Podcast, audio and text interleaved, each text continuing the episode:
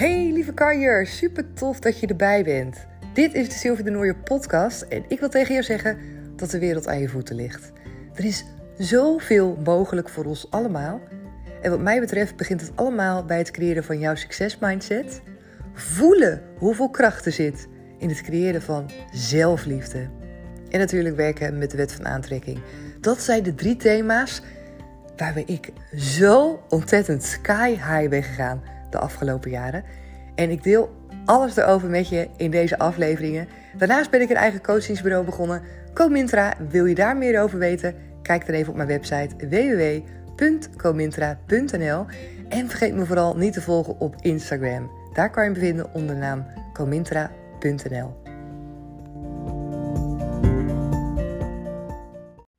Hey hey, wat super tof dat je er weer bij bent vandaag. Ik wil je vandaag meenemen in een onderwerp waarover ik al ja, lange tijd zoiets had van: oh, ik wil het echt een keer met je delen. En steeds kwam het er niet van. Tot uh, vandaag, zojuist, ik een paar berichten las van mensen die waren bevallen en die een kindje hadden gekregen. En toen dacht ik: ja, dit is het moment. Dit is misschien wel het moment om jou te vertellen over hoe mijn bevallingen zijn geweest. Ik heb uh, twee keer mogen bevallen van twee gezonde kinderen, Thijs en Anna. En die twee waren een wereld van verschil. Echt een wereld van verschil.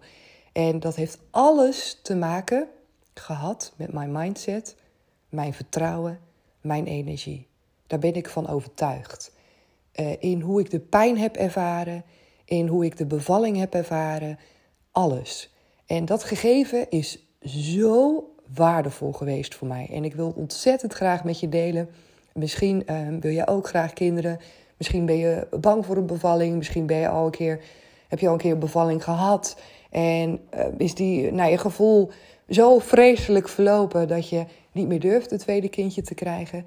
Ik wil jou heel graag delen hoe het voor mij is geweest. Hoe ik de eerste keer mijn bevalling heb gehad en hoe het de tweede keer is geweest. En ik ga even kijken of dat allemaal in één aflevering past. Of dat ik het in twee delen doe. Dan ga ik, uh, ja, daar kom ik vanzelf achter. ik zal ze even in de gaten houden hoe lang ik aan het praten ben. Maar ja, dat, die kinderwens, laat ik daar ook eens even mee beginnen. Die kinderwens van ons was in het begin helemaal niet zo heel erg uitgesproken. Ik verschil acht jaar met mijn partner. Ik ben acht jaar ouder dan hem. En dat maakte voor mij dat mijn kinderwens, misschien dat hij daar wel was, wat onbewuster, maar dat ik hem misschien ook wel ergens wat wegstopte, omdat ik wist dat Remco daar nog niet aan toe was. Dat had hij ook, ook gewoon uitgesproken: van ik vind mezelf nog te jong, ik uh, zie mezelf nog geen vader worden nu. En voor mij betekende dat eigenlijk dat ik ook geen ruimte voelde om die kinderwens en dat verlangen, ja, om daar heel veel aandacht aan te geven. Want ja, dat zou dan meer een teleurstelling zijn en iets wat nog niet in ons leven en onze relatie paste. Dus ergens heb ik dat uh, minder aandacht gegeven. Uh, hoewel ik zeg maar voordat ik uh, Remco leerde kennen, wist ik echt heel erg zeker dat ik ook kinderen wilde. En op een gegeven moment kwam daar ook een periode in onze relatie dat ik daar ook aan twijfelde. Omdat ik ook enorm genoot van ja, alles zeg maar wat wij deden. Um, genieten van onze vrijheid in de vorm van reizen maken, avontuur, um, sociale contacten, echt dingen doen vanuit jezelf goed voelen. Ja, in het moment, dat ken je misschien wel, dat je in het moment kan kiezen om direct iets te gaan doen. En op het moment dat je kinderen hebt, dan moet je daar ook gewoon rekening mee houden. En dan gaat niet meer alles als zo vanzelf. En um, ja, dan moet je ook gewoon dingen afstemmen. Ook zo met reizen. Nou hebben wij gelukkig het besluit genomen om ons daarin niet te laten beperken, maar gewoon te gaan reizen. Maar dan kom je achter, met heel veel dingen ook, op het moment dat je ouder bent. En op het moment dat je kinderen hebt, hoe je daar niet alleen zelf in staat, maar ook hoe je partner daarin staat. Wat voor beslissingen je daarin neemt. Ik heb echt de meest onwijze grote lessen geleerd door te bedenken dat je vooraf als je nog geen ouder bent, denkt hoe je dingen gaat doen. Uh, dat werd ook soms wel eens gezegd van ja, hè, als je ouder wil gaan worden, is een goede voorbereiding goed. Dat je bespreekt met je partner hoe je allebei in het leven staat, dat je een beetje op één lijn zit. Ja, wat mij betreft eh, super interessant om daar met elkaar over te praten. Maar op het moment dat het daadwerkelijk zo is, kan het gewoon maar eens zo zijn dat je daar totaal van afwijkt en dat je iets heel anders gaat doen. Omdat je in de praktijk leer je. En wat je probeert te doen is op voorhand, voordat je überhaupt ouder bent, wat echt een shitload aan andere gevoelens met zich meebrengt. Onwijs veel liefde, maar ook heel veel verantwoordelijkheidsgevoel. En als mens ja, verander je gewoon. Je verandert gewoon als mens. En dan kijk je op een andere manier naar dingen dan hoe je dat deed voordat je kinderen uh, ja, had. In ons geval dachten we dus inderdaad van, nou ja, dat reizen dat vormt een belemmering. En ik heb daar eerder ook een podcast over opgenomen. Maar dat hebben we gelukkig geen belemmering laten zijn. We zijn het gewoon gaan doen en het heeft allemaal goed uitgepakt. Nou, er zijn nog ontzettend veel dingen um, waar je het over kan hebben, waar je in probeert voor te bereiden en wat uiteindelijk anders kan uitpakken. Zo ook de bevalling. Ik heb, uh, als jij mij langer volgt, dan weet je misschien ook wel, Thijs die is nu zeven, maar dat ik heel erg um, een, een verleden heb waarbij ik behoefte had aan controle. Behoefte heb gehad aan dingen ja, goed weten, perfectionisme, structuur, duidelijkheid. Uh, allemaal dat soort dingen. Nou, wanneer je een bevalling hebt, dan zijn er heel weinig dingen duidelijk. Er zijn er heel weinig dingen gestructureerd. Want een bevalling, ja, daar heb je het weer. Dat is een situatie die je overkomt. En je kan natuurlijk wel berekenen wanneer je ongeveer gaat bevallen. Niemand weet het uiteindelijk. Tenzij het een geplande bevalling is, bijvoorbeeld een keizersnee. Maar anders, dan is het iets ja, wat gewoon niet zo heel erg te sturen is. Net zoals het verloop van een, van een bevalling, hoe lang het duurt. Uh, en ik probeerde daar wel zoveel mogelijk wel de controle over te hebben. Ik weet nog dat ik uh, uh, zwangerschaps gym, heette dat, zwangerschapsgym, weet ik veel, zoiets heb gedaan. En dan heb ik ook gekozen voor één op één. Ik wilde dat ook niet in een groep doen. Ik wilde dat echt één op één doen. Ik had helemaal in gedachten hoe ik het wilde. Ik wilde het thuis doen, ik wilde het met muziek. Ik wilde helemaal zen, zen in rust kunnen zijn. En het helemaal in me op kunnen nemen. Zo was mijn beeld. Ja, toen, uh, toen ik zwanger was van Thijs en wat ik zo graag zou willen. Dat misschien wel heel erg geromantiseerd. Maar ja, wist ik veel toen. Ik dacht gewoon, ja, zo wil ik het gewoon. Lekker helemaal zen en in mijn eigen cocon en thuis. En het ging compleet anders. Niet alleen omdat ik niet thuis kon bevallen, want dat, dat, dat ging niet. Ik moest naar het ziekenhuis. Maar ook in mijn hoofd. Het lukte me namelijk helemaal niet om te ontspannen. Het lukte me totaal niet. Sterker nog, ik had het gevoel dat ik compleet de controle ik kwijtraakte in het moment. Over mijn lijf, over wat er met me gebeurde. Uh, ik voelde me echt een soort van verloren uh, tijdens de bevalling. Ja, dat klinkt misschien een beetje gek en ik probeerde ook wat meer duidelijkere woorden aan te geven. Maar ik weet dat uh, ik, ik werd toen gestript toen ik uh, zwanger was van Thijs, omdat het allemaal lang duurde. En na dat strippen ging het gewoon echt in één keer super snel. En ik weet dat ik thuis was en ehm, ik voelde me niet op mijn gemak. Ik voelde me thuis al niet op mijn gemak. Hoe het kwam, waarschijnlijk omdat ik te veel in mijn hoofd zat. Waarschijnlijk omdat ik te veel bezig was met mezelf te ontspannen. Terwijl ik me juist helemaal niet ontspannen voelde. Dus dan wordt het iets wat heel erg tegen gaat werken. Um, ik had een verloskundige die wilde dingen doen. Wat voor mijn gevoel zo snel ging. Die wilde mijn vliezen breken. En ik dacht echt, ho, nee, dat gaan we niet doen hier thuis. En eh, ik was er helemaal nog niet klaar voor. En dat alles maakte voor mij dat ik het gevoel had, ik verlies hier de controle. En dat had een reactie ook op mijn lijf, in dat ik, uh, ja, mijn lijf ging alle kanten op. Het, ik, ik, ik voelde me vreselijk, ik moest om de haven klappen, overgeven. Ik had die weeën uh, echt helemaal niet onder controle, zou je kunnen zeggen. Uiteindelijk moest ik naar het ziekenhuis. Nou goed, in het ziekenhuis nog een onwijs lange rit gehad voordat uiteindelijk Thijs werd geboren. Ook dat vond ik vreselijk. Ik vond het vreselijk. En um, dat is nu niet om je angst in te spreken, want dat absoluut niet. Want ik ga je natuurlijk ook nog de andere kant vertellen van mijn tweede bevalling van Anna, die compleet anders was. Waarbij wel een aantal dingen hetzelfde uh, verliepen, maar medisch gezien. Maar waarbij ik als mens daar helemaal anders in zat. En echt zo waardevol ook om deze twee ervaringen te hebben gehad achteraf. En um, toen ik was bevallen van Thijs, toen bleek ook dat er een stuk placenta was blijven zitten. Nou, dat ging er niet uit. Ik had te veel bloedverlies. Ehm, ik moest naar de OK toe en ja, dan ben je bevallen. En dan lig je in de operatiekamer en heb je je kind niet bij je. Word je eerst nog eens geopereerd en alles erop en eraan. Maakte dat het voor mij, ik kan wel zeggen, eigenlijk een traumatische gebeurtenis was. En dat is um, later ook besproken met de verloskundige of ik daar ook... Uh, nou, geen hulp bij wilde hebben om dat te bespreken, om te verwerken. En ook inderdaad, ja, als je dus nog een tweede keer een kindje wil, dat dat dus niet in de weg gaat staan, zo'n soort situatie. Nou, dat wilde ik niet. Ik wilde daar geen gesprekken over met iemand, maar ik had wel heel sterk in mijn lijf het gevoel. En ik wist ook gewoon, dit heeft echt impact op me gemaakt. Op allerlei gebieden. Het vertrouwen in mezelf. Uh, ja, voornamelijk denk ik het vertrouwen in mezelf. En wat het met me heeft gedaan, dat het zo compleet anders ging als hoe ik het had gedacht. Dat het me niet is gelukt. Dus eigenlijk misschien ook wel verwijten naar mezelf. Ik weet niet of je dat misschien kent. Het verwijt hebben dat het allemaal niet zo fantastisch was. Dat het me niet lukte om controle te hebben over bepaalde dingen. Dat ik niet gelijk nadat ik was bevallen uh, bij mijn zoontje kon zijn. Sterker nog, ik was compleet uitgeput. Ik had helemaal geen energie. En nu denk ik van ja, was ik, was ik wel helemaal blij dan toen hij was geboren. Uh, was ik wel helemaal bij kennis. Uh, ja, weet je, dat soort dingen. Jezelf verwijten maken. Het idee hebben dat het veel anders en veel mooier had uh, kunnen zijn. Ja, dat werkt natuurlijk allemaal niet, want daar voel je je niet echt heel veel beter bij. Uiteindelijk heb ik die bevalling heb ik nou ja, heel veel um, in gevoeld. Dat was eigenlijk denk ik het eerste stuk. Dat ik heel erg ben gaan voelen. Wat heeft het met mij gedaan? Um, hoe voel ik me erbij? En dat heel erg ja, doorleefd, zou je kunnen zeggen.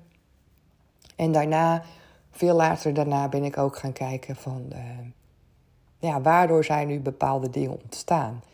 En dan meer om zicht te krijgen op... wat heb ik hier zelf in gedaan... en hoe kan ik dat op een andere manier anders doen... wanneer we een tweede kindje willen. En dat is gelukkig ook allemaal gelukt. En dat is echt een hele andere aanpak geweest. Een hele andere mindset. En ik ga hem ook hier gewoon eh, gelijk met je delen in deze aflevering toen ik zwanger was uh, van Anna, uh, dat ging ook uh, mega snel, zou je kunnen zeggen. Eigenlijk heel snel. En um, ik zat daar heel anders in. Misschien ook omdat je. Ja, ik kende natuurlijk de eerste keer de bevalling. Maar goed, aan de andere kant was voor mij absoluut geen prettige ervaring. Maar ik wist zo zeker dat ik het niet meer wilde zoals ik het had gehad, zoals ik het had gedaan. En het lukte me op een of andere manier om meer los te laten. En hoe deed ik dat nou? Door me dus niet te focussen op hoe ik het wilde. Helemaal niet. Bevallen in het ziekenhuis vond ik uiteindelijk ergens ook wel prettig. Ik had ook een aantal mensen aan mijn bed. Ja, ik had verschillende mensen omdat het heel erg lang duurde. Dus op een gegeven moment wisselen de diensten ook van mensen. Maar ik had een aantal mensen die voelden heel fijn. Ik had een aantal mensen die voelden niet fijn. Nou ja, dat kan natuurlijk allemaal. Maar in principe de omgeving van een ziekenhuis gelijk daar ter plaatse zijn. Zeker ook, nou omdat ik natuurlijk ook een ingreep nodig had, geopereerd moest worden. Dat, is, dat voelde voor mij wel fijn. Ik had wel zoiets van, ja, ik zat dus wel op de juiste plek. Weet je, met veel bloedverlies. Ik bedoel, ja, er is altijd nog ergens een risico aan bevallen. Hè? Ook voor de moeder en voor het kind. Um, dus dat was oké. Maar ik had wel in mijn hoofd dat ik dacht: ik heb mezelf zoveel dingen aangepraat. Ik had zo'n mooie verwachting van dat hele bevallen. Ik heb mezelf zoveel dingen opgelegd over hoe ik wilde dat het moest zijn, waardoor het dan fantastisch zou zijn, waardoor ik helemaal blokkeerde en juist niet in mezelf kon keren. Juist niet.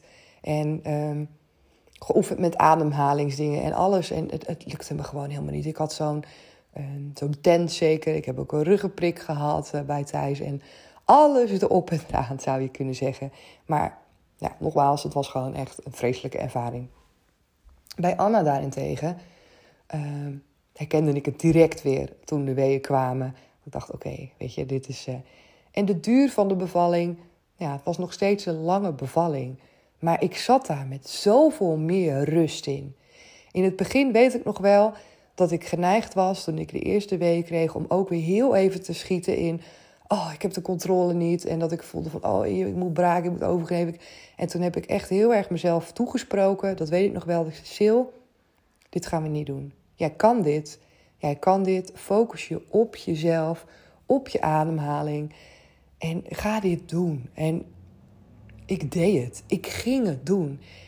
Ik weet echt dat ik mijn eigen allerbeste coach was. Ik was niet bezig met een lekker geurtje, een lekker muziekje, hoe het moest zijn. Ik was niet bezig met de omgeving. Ik was bezig met mij. Echt alleen maar met mij. Met hoe ik erbij zat, mijn ademhaling. Ehm, daarvoor, met Thijs, was ik ook wel bezig met mijn ademhaling. Maar meer, vanuit mijn ratio. Meer vanuit wat ik geleerd had, heel erg bla bla. En nu zat ik heel erg met mijn gevoel erin. Ik zat met mijn lijf erin. Ik voelde wat ik nodig had. En dat was onwijs, onwijs verschil. Wat maakte dat ik het gevoel had dat ik op een of andere manier wel de controle had, maar heel erg controle over mijn gevoel, over mijn lijf. Dat ik de tijd nam om, om er te zijn. Dat ik de tijd nam om inderdaad adem te halen in het moment. Ik was veel meer in het moment bezig met mezelf. Met de rust zien te bewaren. Met mezelf toespreken dat ik het kon. Het vertrouwen. Ehm, ja, nogmaals, ik was echt één met mezelf. Als nou ja, aanstaande moeder, als coach. Als, als, alles kwam zo samen. En het was een bevalling waarbij ik geen ruggenprik heb gehad. Geen pijnbestrijding heb gehad. De weeën waren ook intens. Ehm, het duurde ook lang. Ik heb uiteindelijk ook weer dat mijn placenta bleef zitten, dat ik naar de OK moest, dat het moest worden verwijderd. Allemaal, maar ik zat daar zo anders in. En dat heeft echt alles te maken met mijn eigen energie, met het vertrouwen in mijn lijf en mijn mindset. Weet je, daar komen echt al die, die punten kwamen samen. Het het zijn, het voelen, echt gewoon uh, ja, vanuit de kracht in jezelf. En me niet laten afleiden door de dingen die ik heb geleerd. Uh, van uh, nou ja, degene die me dan die ademtechnieken heeft aangeleerd. En er is ook helemaal niks mis mee. Maar voor mij werkte dat dus niet. Voor mij zorgde dat ervoor dat ik te veel bezig was met hoe het hoorde. En te weinig bezig was met ja, echt inkeren in mezelf. En zoiets als een bevalling is zo'n natuurlijk proces. Daarin komt zo je oerinstinct naar boven. Dat het wat mij betreft ook alleen maar krachtig is op het moment dat je ook in lijn bent met dat oerinstinct. Hè, wat in jezelf zit. En dat je alle kracht uit jezelf al kan halen. Weet je, het is zo'n natuurlijk proces. Dus dat lukte me inderdaad bij de bevalling van Anna veel meer. Ik had zoveel meer kracht in mijn lijf en dat vertrouwen. En dat kwam ook mede door wat ik tegen mezelf zei. Doordat ik de druk van de ketel haalde voor mezelf. Doordat ik veel minder hoge verwachtingen had en gewoon mocht zijn, mocht ervaren. En met vertrouwen had in mijzelf. En die bevalling, en ik ben daar mega dankbaar voor, was een bevalling waarbij ik nou ja, letterlijk moest huilen omdat ik ervaarde dat ik het kon. Omdat ik ervaarde dat ondanks dat het ja, gewoon zeer doet, vallen doet nou eenmaal zeer, dat ik het wel oonde. Dat ik die weeën onder controle had, dat was voor mij een magisch moment. Zo'n verschil met de bevalling van Thijs, inderdaad, waarbij ik het gevoel dat ik de controle verloor. En dat was zo'n naar gevoel. En nu had ik echt zoiets van, ja, ik heb het, ik heb het, weet je wel. Ik kan, ik kan dit ik kan niet mee omgaan, ik kan dit. En dat was, ik had dit niet willen missen. Dat contrast van allebei, de ervaring dat ik als mens, hè, want uh, Thijs en Anna verschillen nou ja, uh, nog geen twee jaar van elkaar, dat, wij als, dat ik als mens uh, daarin zo anders kan zijn. Dat ik zo'n andere ervaring kan meemaken, me zo anders kan voelen door wat ik letterlijk met mezelf doe en welke staat ik mezelf breng, wat ik tegen mezelf zeg, dat is werkelijk waar ja, ongelooflijk. Voor mij ook wederom een bevestiging hoeveel je voor jezelf kan realiseren. Hoe erg jezelf dat persoonlijk leiderschap kan pakken op zo'n manier dat het werkt voor jou. Want ja, bij de bevalling van Thijs dacht ik ook dat ik dat persoonlijk leiderschap pakte. Voelde ik ook alle verantwoordelijkheid. Maar vanuit de verkeerde energie. Vanuit de energie dat ik het nodig had om die bevalling goed te laten doen. Vanuit de energie dat ik de controle moet hebben. En dat ik het moest vasthouden. En dat het allemaal oké moest zijn.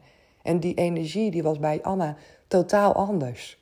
Totaal anders. Ik wist dat het oké was. Ik wist dat ik gewoon kon zijn. En dat het zou gaan stromen. En dat.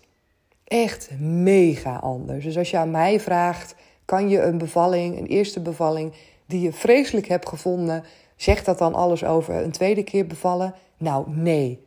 Gebruik mij daarin als ja, ervaringsdeskundige, zou je kunnen zeggen. Als iemand die beide kanten heeft meegemaakt. En die kan zeggen: Wow, weet je, dit verschil, dat maak je zelf. Dit verschil is fantastisch dat dat er is. En dat je zo'n omslag kan hebben in ervaring en in gevoel. En magisch dat ik geen ruggenprik heb gehad bij Anna. Want bij Thijs wist ik nog wel dat ik ook dacht: ik wil geen ruggenprik, ik moet dat zelf kunnen. Nou, weer die druk, weer die soort van controle. Ik weet ik wel dat toen ik die ruggenprik kreeg, dat ik dat ook mega spannend vond. Want wat voel ik dan allemaal niet meer? En ik maakte me zo druk. Bij Anna was die druk er vanaf. Ik had zoiets, nou, als ik een ruggenprik moet krijgen, dan krijg ik een ruggenprik. Oké. En wat bleek? Ik hoefde geen ruggenprik. Ik kon omgaan met die pijn. Het was, nou ja, nogmaals, ja, een wereld van verschil, maar dat hoor je wel in mijn verhaal. Dus voor jou, misschien ja, herken je je hier wel in. Misschien heb je wel een kinderwens. En dan hoop ik niet dat ik je nu, ja, dat je nu denkt van wow, heftig, weet je wel. Nee, het is iets magisch. Het is fantastisch. En jij kan dit. We hebben alles in ons om dit te kunnen. En sterker nog, om er dus van te kunnen genieten en erop terug te kijken van wauw, weet je, dit is waanzinnig dat ik dit heb gedaan. En dat vind ik, het, vind ik zo mooi. Dus die wil ik ook echt aan je meegeven. Dat is voor mij het allerbelangrijkste. Het gevoel wat ik heb. Ik denk, jeetje, wat, wat zijn we krachtig als vrouwen. Hè, dat, we dit, dat we dit mooie wonder, dat we dat kunnen. Dat ons lijf dit kan. En Misschien herken je het ook bij jezelf. De eerste bevalling, misschien was die ook vreselijk, misschien wel niet. Misschien heb je alleen maar fantastische bevallingen gehad. En ieder mens is anders en je zal het misschien ook met me eens zijn dat, um, ja, dat het heel veel impact heeft op hoe jij daarin staat. Of jij vanuit rust, vanuit vertrouwen je bevalling ingaat. Of dat je heel erg de controle probeert te hebben en dat vanuit daar um, ja, je toch ook een ander gevoel kan hebben tijdens zo'n bevalling. Dat het je tegen kan werken. Tussen aanhalingstekens met tegenwerken. Dus ja, wil je daar iets over delen met mij? Of heb je vragen? Of ben je gewoon nog benieuwd naar bepaalde dingen? Hoe mijn ervaring is geweest? Ja, vraag het me. Ik sta echt open om daarin ook, um, waar het kan, jouw vragen te beantwoorden. Hoe het voor mij is geweest. Maar ik vind het ook super fijn als jij jouw verhaal met mij wilt delen. Dus um, stuur me een DM op Instagram. Onder comintra.nl kan je me vinden. Of stuur me een mailtje. En ja, heb je deze aflevering geluisterd? Vind ik het onwijs tof als je bijvoorbeeld tagt in je stories op Instagram. Of als je dit deelt met iemand anders waarvan je denkt: hey, die kan deze aflevering misschien ook wel waardevol vinden. Laten we dat vooral doen om die verbinding te maken en om elkaar hierin ook een stukje verder te helpen. En ja, dit is iets wat ik nooit meer in mijn leven vergeet. En toen ik was bevallen van Thijs, had ik nooit, nooit, nooit durven dromen dat ik zo'n soort tweede bevalling nog zou kunnen hebben. Die echt compleet anders is. Echt niet te vergelijken. Zo, zo, zo anders had ik nooit kunnen dromen. Maar het kan dus allemaal. Het kan dus allemaal. En dat is echt fantastisch. Dus ja, deze aflevering over bevallingen, over uh, hoe ik dat heb beleefd. En um, helemaal anders dan anders. Ik hoop dat je er iets uit hebt kunnen halen voor jezelf. Hoor weer daarin dat stukje energie, mindset. Terug naar je inner being, naar je kracht in jezelf. Het durven loslaten van dingen die je zijn aangeleerd of die je wil. Net zoals bij mij, hè, van ja, ik wil een lekker luchtje, ik wil een muziekje, ik wil het helemaal in. Dat was ook omdat ik dat had gezien in mijn omgeving. Omdat ik daar helemaal was opgegaan van het is fantastisch dat je dat in je eigen kokon kan doen. En niet in het ziekenhuis, maar helemaal zen. En ja, nou ja, dat ging bij mij niet zo. En de focus lag daar te veel op en daardoor te weinig in mezelf en in die energie gewoon die ik zelf mag gaan voelen. Dus ja, ik hoop dat je er dingen voor jezelf uit mee kan nemen. Laat het me weten. Als dat zo is, dan ga ik hem lekker afsluiten nu. Ik ben lang aan het praten, 23, 24 minuten zie ik nu. Maar wel mooi om deze beide verhalen in uh, één aflevering te voegen, denk ik. Misschien vind je het veel te kort, misschien vind je het veel te lang. Dit is wat ik met je wil delen. En ik weet dat in ieder van jullie die nu luistert, zijn eigen stukje eruit kan halen waar jij iets mee kan. En um, als je daar zelf ook in gelooft, dan weet ik helemaal dat dat gaat lukken. Oké, dankjewel voor het luisteren en heel graag weer tot morgen. Doei! Dankjewel weer dat je erbij was en dat je hebt geluisterd naar deze aflevering. Vond je het nou tof? Geef me dan even sterren op Spotify of laat een reactie voor me achter op iTunes. Je kan me daar enorm mee helpen en de podcast kunnen we daarmee alleen maar verder, verder en meer gaan verspreiden door iedereen die ook net dat beetje meer energie en positiviteit kan gebruiken. Dus help je mee?